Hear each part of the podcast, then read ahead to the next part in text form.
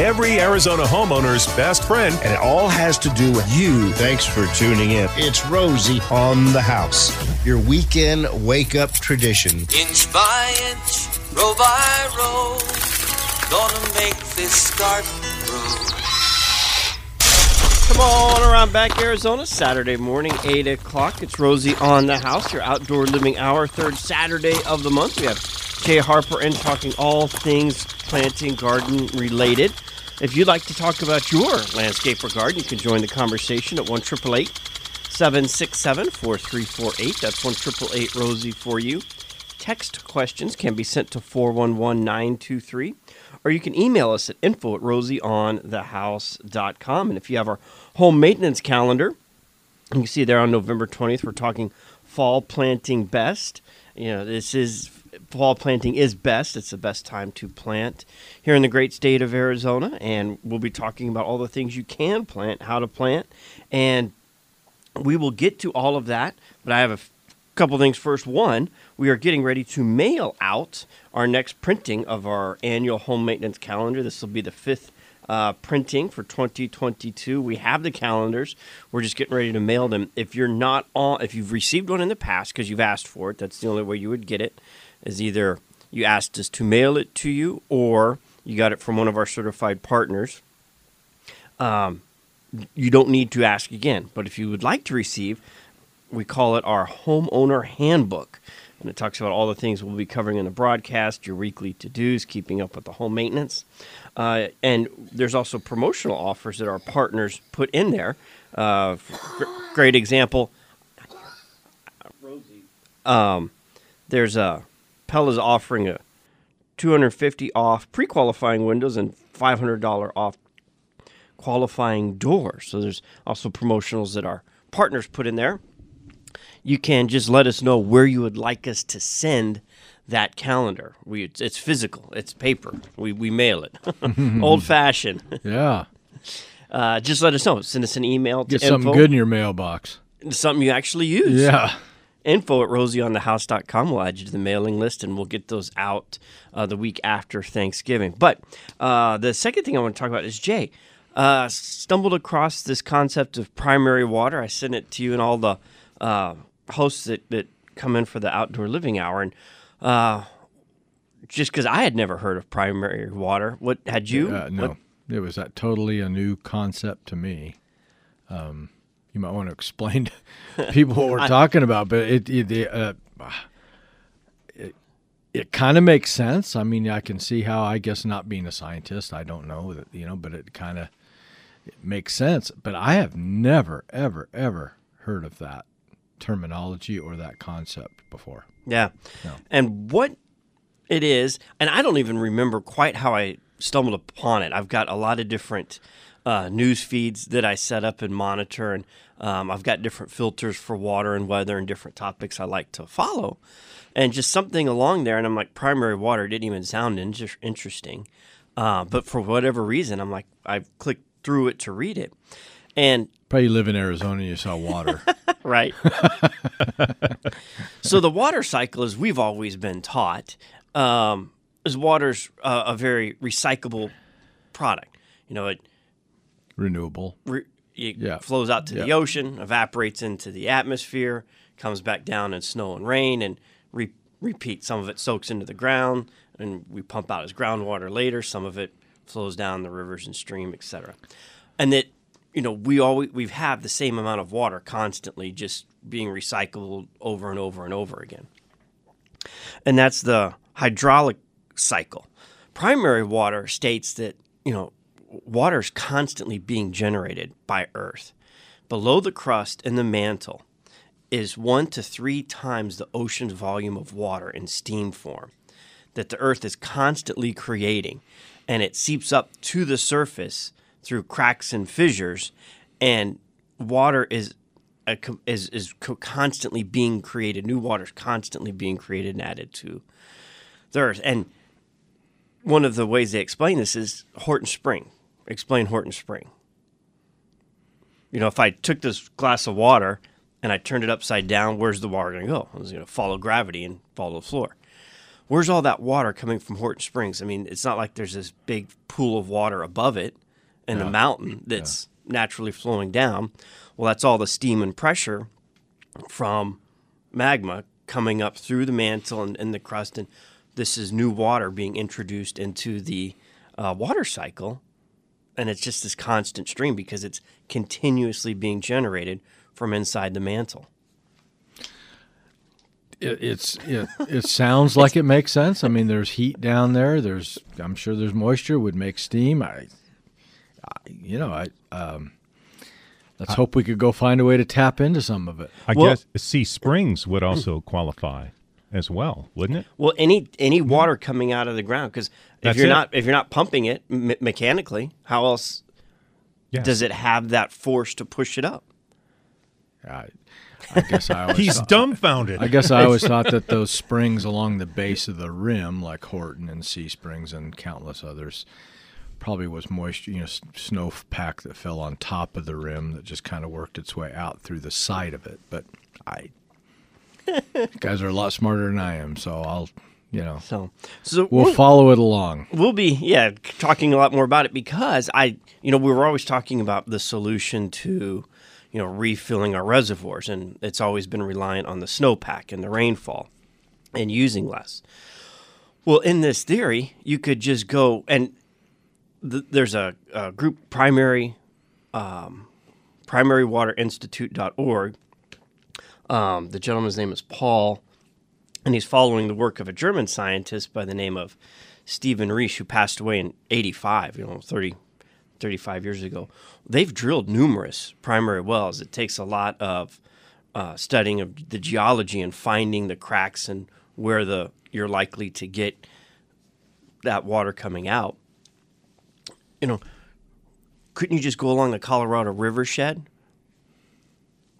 Punch, I don't know, 100, 200, 300, and just let this water pour into the watershed and come down. And now we're not waiting on the rain and the snow cycle. We're just taking the primary water the earth is creating and flowing it into our river. Or, or the flip side of that is if we introduced all that new water into this, what would that, what impact might that have And to never water cycle? I, and to never have a shortage. I mean, it's it's a lot to think about. So we lo- I love to talk about water and cover it. And that was You're new making my head hurt on I a know. Saturday morning.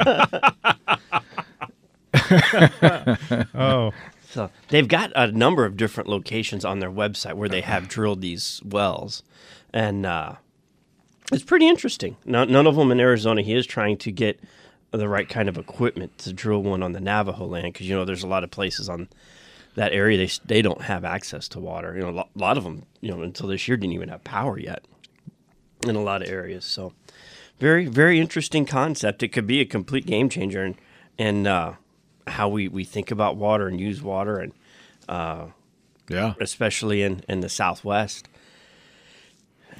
for sure. You know, so uh, keep us posted. Will do. Well, we're talking about uh, fall planting is best, and we've talked about it the last couple of weeks. You know, Right.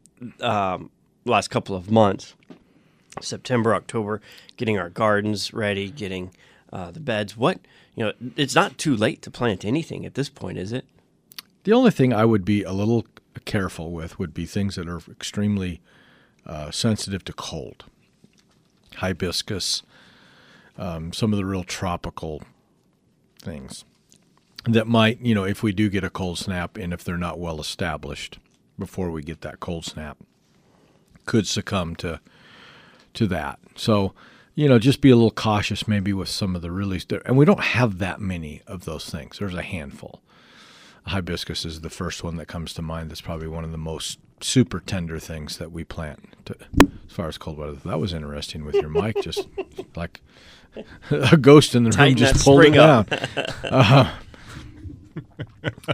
so you know, lantanas, bougainvilleas, you know, somewhat tender. They generally recover pretty easily. Takes a really, really co- hard cold snap to to damage those, but.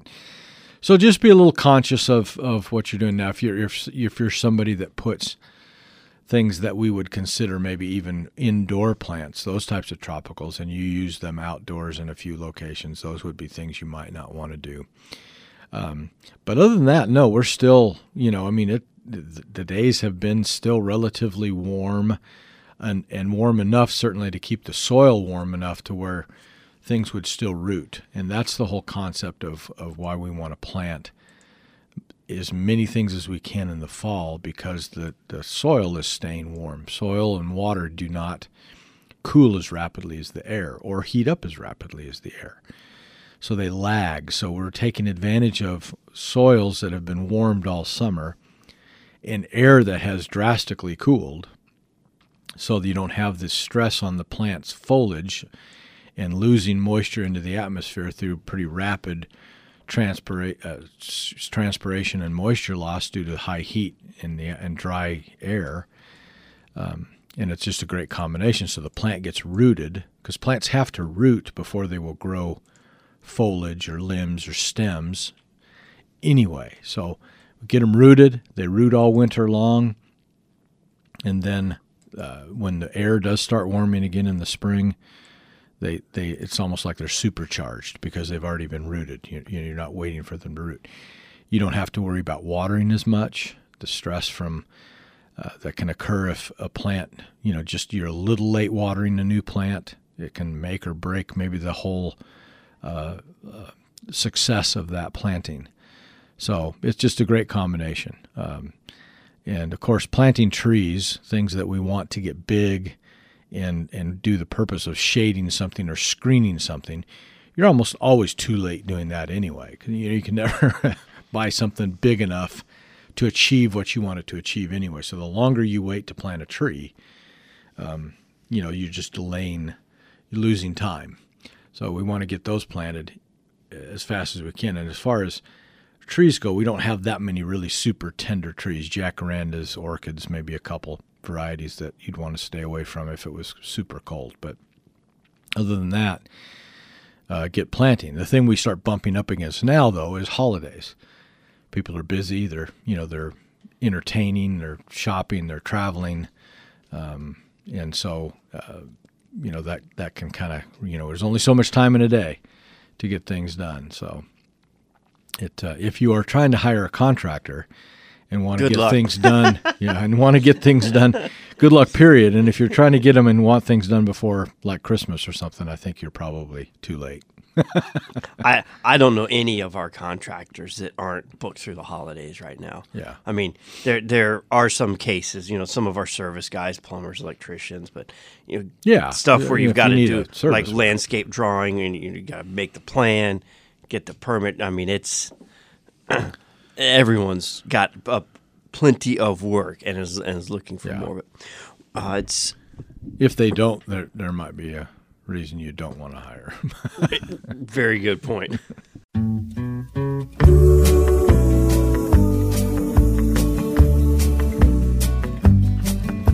I went to a garden party to reminisce with my old friends. A chance to share old memories. no, Gary, I read an article about this song. When I got Oh, do tell. day. So apparently, Ricky Nelson was on tour at Mad- and performed at Madison Square Garden. Right. so garden party, and he uh, had was playing some of his new uh, material, and got booed uh, or treated rather unfavorably by performing the new material. Ah, So that's where the song went to a garden party to reminisce, but they, you know, Cheryl, and so you know the uh, song goes on to can't please everyone, you know. so you got to please So- yourself. Yeah. Yeah. They wanted to hear the old hits from the Yep. Ozzie and Harriet days. There yeah. you go. Yeah. A little bit of useless trivia for you today. Somebody will win some money tonight, though, or a beer, a free beer at least. yeah. It is fall, the best time to plant, and we've been talking about planting, and uh, came across um article about how zinc boosts your immune and all the things that we can plant. You know, there's some things on here you can't really do, like Alaskan cream crab. can't really help you with that, or oysters. But Well, you kidney could- beans, You could take us there. We could show you how to catch them. right? I'll, I'll- I'll second that motion. Uh, kidney beans, spinach, pumpkin seeds. I mean, those are all things that spinach. Spinach is all all the spinach you're seeing in the stores now, and probably across most of the country, is being grown right here in Arizona, from Yuma to clear up here to the valley. So that's a good one to shop local. shop local. And but if you're looking to do your own gardening in your backyard, grow it is yourself. that is is the a, time. a crop that does Yeah. great. You're a little late on pumpkins. We're past that harvest, but you could plant those. You know, coming what mid to late spring. Yeah, um, if it depends on the timing, what you want. If you want a pumpkin for Halloween, typically probably mid to late July, early August. But yeah, you could grow them all. You know, they're a warm weather crop, so you want to grow them. You know, starting in March, probably like other squashes. And what about kidney beans? Can we grow those here? You know, I don't know. We do grow. We grow garbanzo beans here, and you know, pinto beans in some places, and uh, so I, I don't know why not. And I see a lot of mushrooms. That one's on the list as well, out in the wild. And you're always told, you know, to Well, Be- you uh, be you- very careful You need to you- you... need to have somebody show you what ones are safe. K- Is there mushrooms we can grow in our yards and the gardens? well, they do we have little. They have little kits. We we used to get them uh, in the nursery, and then you know we my dad would bring them home, and we'd grow them in their little covered little kit. You know they've got to be in the dark. They're they're a fungus, so typically they grow mushrooms in caves, old old old abandoned caves, or old. I, I suppose they could grow them in warehouse situations, commercially, that sort of thing. So in the dark and in lots of almost pure organic material. So manures, composts, where you know where you would think that fungus would grow. You know, so warm, dark, moist, wet kind of places. So if you can find the right place in your garden or yard to grow them, yeah, sure you can. You always see them, like you were saying, in a pile of manure when you're Uh-huh. out in the middle of the forest up in an the old, pines. an that- old log that's decomposing or you know is is rotting coming apart that's kind of the places lots of organic material in the ground and typically it's you know during the monsoon is when they proliferate in the in the mountains you know when it's so when it's moist and wet and you've got or, organic material and typically you know kind of a shadier uh, under the canopy of a forest kind of a thing or down under the pine needles type stuff I know there are groups of people that actually organize and like go hunting them They together. do. They do. Yeah, there are clubs. I think they still exist. Um, at, at one time, there was a professor at ASU, uh, Chester Leathers. It was a microbiology professor that had a club, and they would go out and he, they would show you, you know, which ones were safe, and they'd gather them and and you know have a fun day doing it. But if you can find somebody that can show you, you just you just want to be darn careful. There are some that are not good. Like I said, every every mushroom is edible once. we, we want the the multiple edible times. That's right. Well, we do have a couple calls lining up. Uh, we won't get them before we hit bottom of the hour news break here, but we'll come back and get to those. If you'd like to join the conversation, one triple eight seven six seven four three four eight. That's one triple eight Rosie for you. Text questions can be sent to four one one. 923, or you can email us at info at rosieonthehouse.com.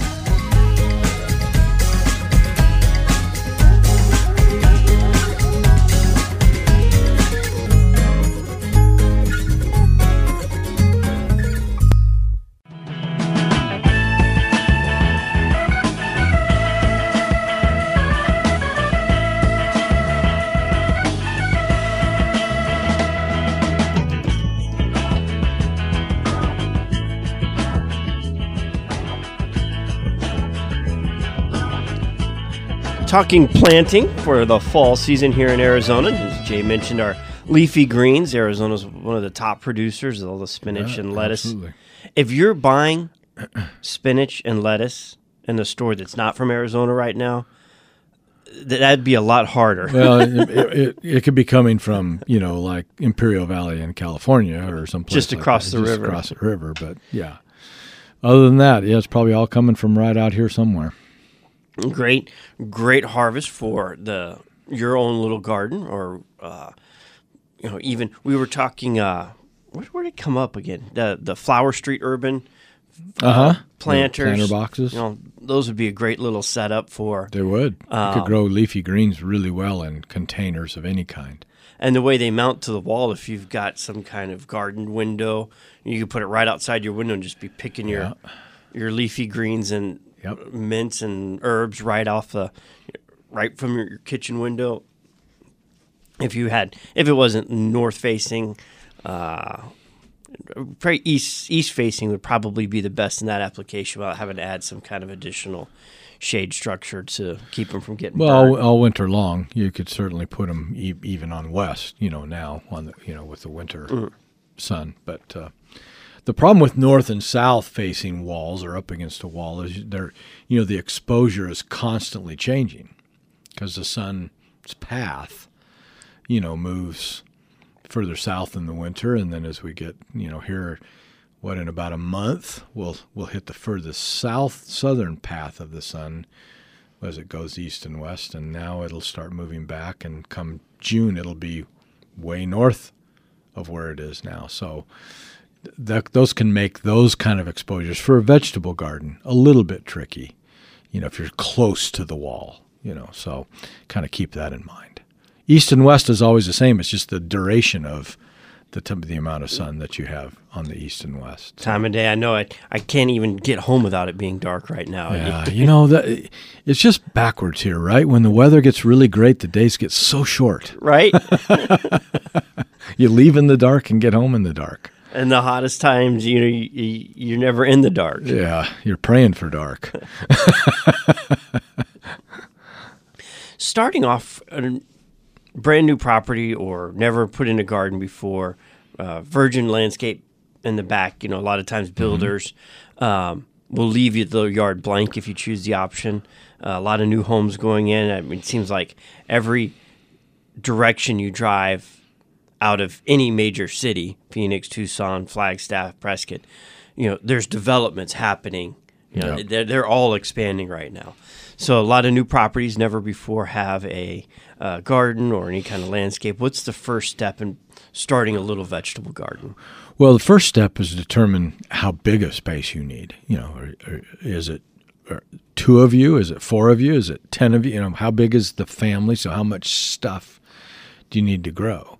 Then, of course, um, you know, de- depending on the size. Now, do you want a conventional in ground? You know, you're going to till up some soil and and improve the the ground, or are you going to build something above ground in a or or a container type thing, or a raised bed, or you know, planter box uh, setup? So you know, once you de- once you determine that, you know the the planter box raised garden setup, then it becomes a construction project first. So you're you're talking about either building with boards and you know f- uh, fastening together you know a, a square or a rectangle uh, out of wood, or you're using masonry or block or Belgard stackable pay, uh, wall systems or something like that, or some people have started using, and I, I, I have one. I really like them. The uh, the galvanized steel stock tanks make great raised planters. If you kind of want that little bit of a barn look, Now, is the drain plug enough, or do you have to drill out more holes? in my case, it has been enough. However, uh, I stopped into a tractor supply the other day because I needed a tie down strap. They they now sell them without any bottoms in them at all. so they're strictly Perfect. designed as a planter. Um, so that solves that problem at all. I I would probably put some more holes in it, but the the drain hole the, you want to definitely put some in in any of these. Make sure you maybe have a little gravel or rock or something like that, because even the ones that set right on the ground they don't have a bottom could potentially you get you can get like kind of a sealed off deal with with moisture and soils and that you know so you want a little bit of drainage maybe. But those those are easy things to to throw up. I, you know anything even even just big pots even the big nursery black nursery buckets those types of things make uh, really good instant plumage. That, so then there's no soil preparation involved. You're just going to go buy some bags of, of good soil, a potting type soil, a square foot garden mix or above ground garden mix, something like that. You could you could blend your own, um, you know, out of peat moss and you know, some compost and that sort of thing, or you can buy it just already made. If you're going to just pick a piece of ground and start and you're going to grow right in the ground, then then the project becomes soil preparation and not a construction project. You're going to buy organic material and you're going to start tilling it and working it into the ground, clearing rocks and clods out, getting it to where you know you're you're eight to twelve inches deep with good uh, amended soil. And the, re- the how you know it's good amended soil is you're going to have enough organic material in there. You're going to change the color of the soil. It's not going to be, you know, light tan anymore. It's going to be much darker. Um, you probably want to add something like gypsum to kind of help improve the drainage. Uh, and then, of course, there is no fertility in that soil whatsoever. So you're going to have to add some type of fertilizer, whether it's you know conventional type vegetable garden food or organic, you know, manures, uh, chicken compost, you know, that type of product. Till all that in good.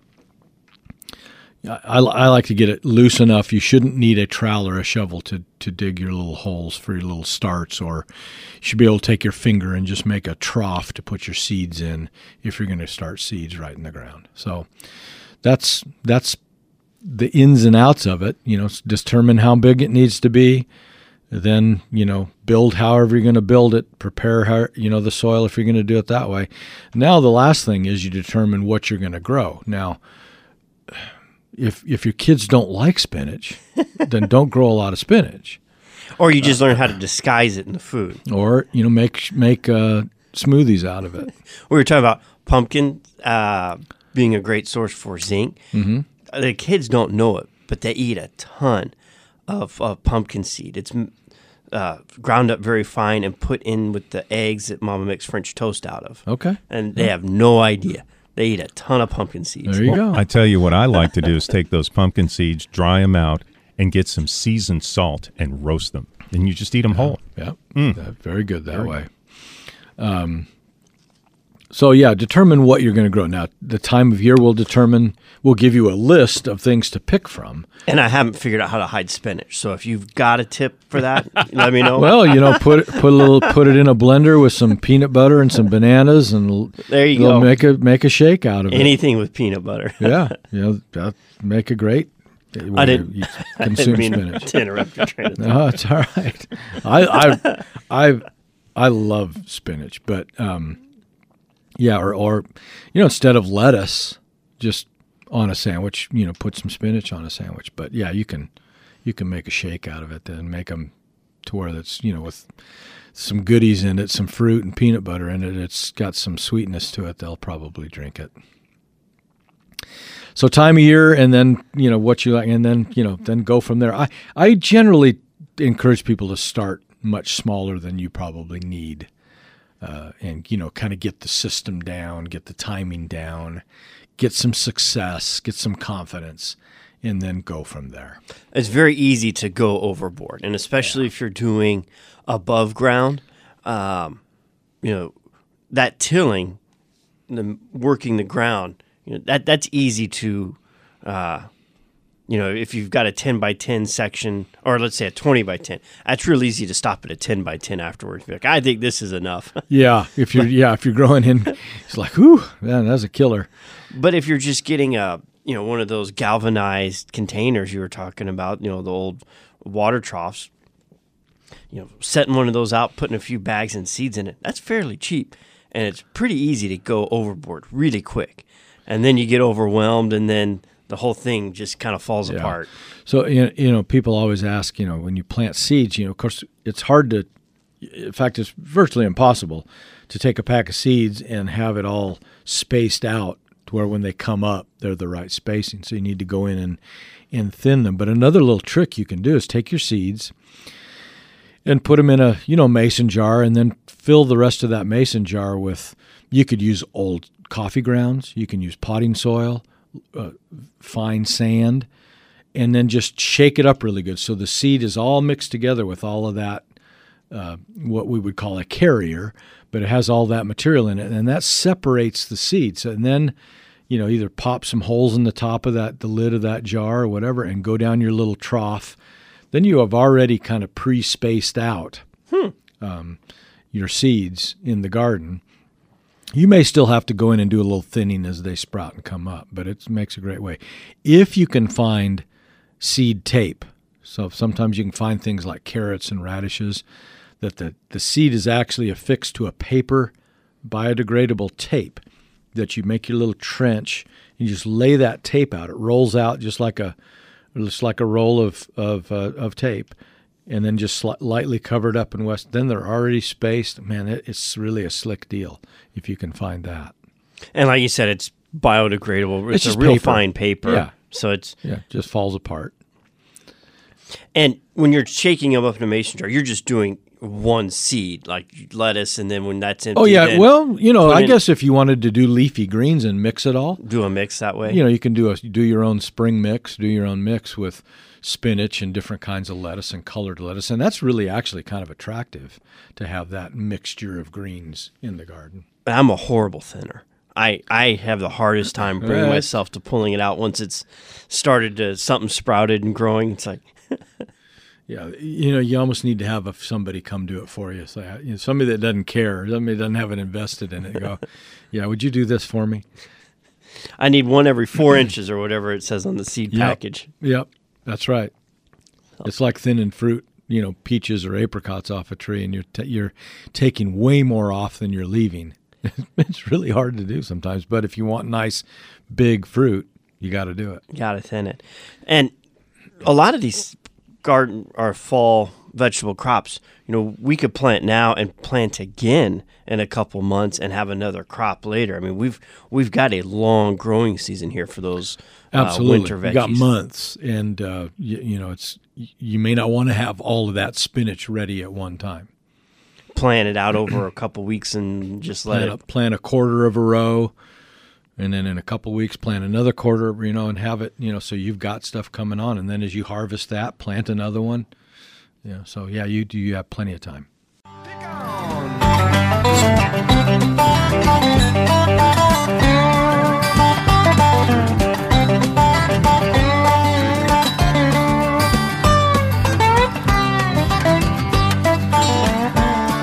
Now, I haven't been bitten by a mosquito in a couple months. That cooler weather seems to really uh, tame the. knocking them down what, what do you? Is it a herd? The cluster? i don't know flock the flock? but well and things drying up you know the, so there's not as many mud puddles and we no record rain. It's been a while, a Yeah. couple months since all that's dried up. But out of the Green Valley News, I pulled this uh, clip on plants that you can plant to deter mosquitoes. And uh, Green Valley is a little higher elevation than Phoenix and Tucson. So I was just curious, which one of these uh, plants, or, or all of them, will they still grow in the lower desert? Lavender and marigolds was the first one on the list. lavender uh, makes a pretty good landscape plant here you can have it year round in the garden yeah Uh, citronella, uh, yeah, it's you know might suffer through the summer. It's a geranium uh, family, and you know does well in containers through the winter months. Uh, marigolds you mentioned do good in spring and the fall. Now I know rosemary will do good. We've got one that we can't kill. Yeah, it's I, Mm-hmm. I can't tough. abuse it enough to make it go away. right. No, it does very well here. Uh, basil and sage. Basil is touchy to cold. Um, it does well through the warmer months. It, it- this time of year, if you you need to keep it in a container, you know, maybe where you could protect it. Um, sages, you know, do uh, do pretty well. Not not in the landscape, but you could do them in a container around the around the. We're talking about not you know people get confused. It's not Texas sage. It's not our landscape sage. These are true sages in the salvia family. That you know the the the ones you would cook and season with. And then bee balm and allium. Bee balm's uh, kind of like a mint. Um, I think it's in that family. Mints also, I think, are pretty good for that. So anything that's kind of minty, and alli- allium is uh, is a bulb. It's like an onion. It's in the onion uh, family, and probably onions would, garlic, those types of things would all work as well, So and they will grow here. they'll grow here, and we plant them now and have them ready through the summer when we get the rains back. Yeah, the only one on that list that you got to watch this time of year now is basil. It, you know, probably from a it might freeze. Get freeze. Yeah. So, if you've got a area around your backyard that you like to sit in the summertime, or you know, make your own little mosquito shield around your your patio or landscape wherever you like to enjoy your time outside. And a, and a lot of those things that you mentioned, you know, would do well mixed in with pots of flowers or vegetables, um, you know, in a mixture of you know planting. So you yeah you can you can work them right in.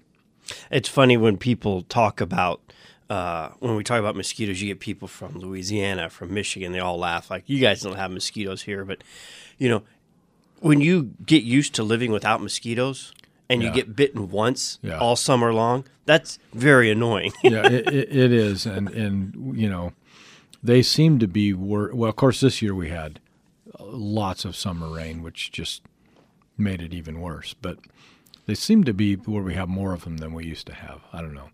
Well, the worst thing is when they get in your house. So that's the that's really the bugger. You know, you, you're you're sitting there watching a show or reading a book, and you hear one buzz by your ear. Like, what are you doing in here? and they're very elusive. So occasionally we get them. There's a couple uh, ideas there for naturally deterring Well, and them. then the serious side of that is we do have a, a pretty fair outbreak of West Nile here, which is transmitted, you know, by mosquito bites. So we want to. Um, our friend Tim was uh, at uh, Scotty's has West Nile. Is recovering, but uh, I guess he got pretty sick. oh, I'm glad to hear that. I didn't. So that, so that you know, I'm glad to hear he's because of- recovering. because of all of the you know news on other illnesses that we seem to have. You know, we're not getting uh, much reporting on West Nile, so it is it is a serious deal. Take take mosquitoes seriously out there. So we do have them, and there's a couple ideas for your plant landscape for a little natural deterrent. And of course, just making sure you don't have any ponding water.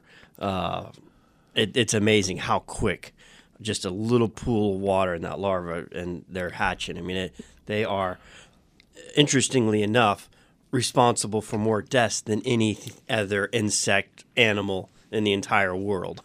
I suppose, in, yeah, in the tropical regions of the world, all the different stuff that they carry or spread is yeah pretty amazing.